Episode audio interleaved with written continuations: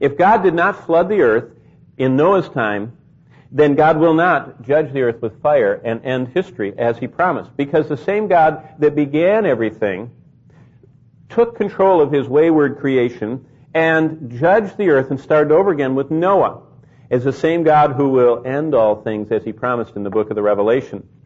The biblical record is complete with what we're looking at in chapter 6 of Genesis, a first-hand account of that hydrodynamic convulsion. You say, what's that? That's when God totally destroyed the earth with water.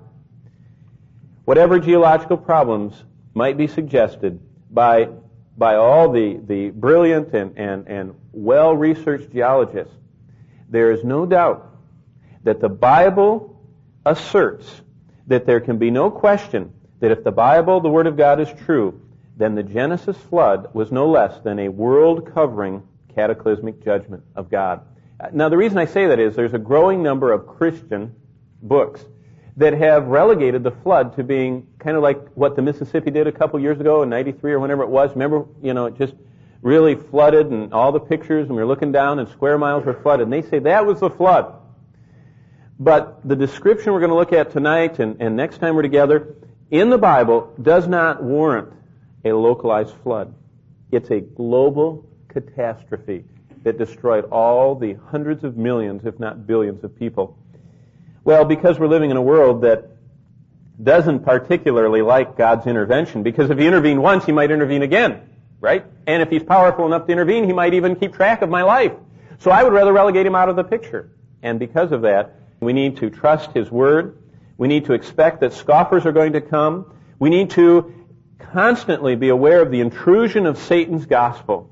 And Satan's gospel is a gospel which he has been peddling from the earliest philosophers, from the astrologers of Babel, all the way through the Greek philosophical system, the Roman world, and right to our present day. And that is that everything is copacetic, it's uniformitarianism, there's been no intervention, no cataclysmic intervention of a God. Things are evolving and uh, uh, mutating into better and better and, and whatever species, that there is an impersonal God, if there even is a God, and that we all have animal ancestry, and we all got here by chance. And I remember one time, uh, one of those motivational speakers, uh, I think it was Rich DeVos or one of those said one time, he said to believe in evolution is to believe that the jungles of Africa could produce a 747. You know what I mean? I mean, a 747, if you ever have seen the complexity of that monster, is very little uh, as complicated as we are. Our bodies are so much more complex than an airplane. And to think that this body that we have with the system and all that God has put together in us could have evolved, or any other animal, is like thinking that a 747 could evolve in the jungle. God's truth is that God has cataclysmically intervened in this planet at the flood, and He's going to do so again with fire at the end. That He is the Creator and that He from nothing made everything by His Word. That He is a personal God. He is neither distant nor is He absent. He is present. And that we have not animal ancestry, but we have as our ancestry the very image of God. And that we not come here by chance. We're not a blob. Mean, if the high schools would like to lessen the number of teen suicides, you know, that's in the papers and it's in the news magazines and it's in all the sociological reports, and they say, teen suicide is such a problem. Stop telling them they're nothing, that they came from nothing, that they're mere animals, that they're going to nothing. When they removed the purposeful creation of God from the education system, they intruded it with the hopelessness of existential existence, which is the reason why Ernest Hemingway killed himself, and almost 40 years later to the day, his granddaughter killed herself. What is there to live for if you're a protoplasmic blob of primordial soup that has nothing more than an ape imprint upon it?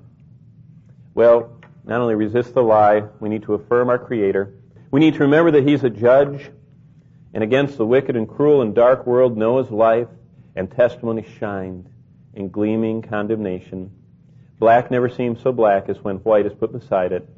And that man of faith rebuked the whole world by his life, and just like we should rebuke our generation by our lives.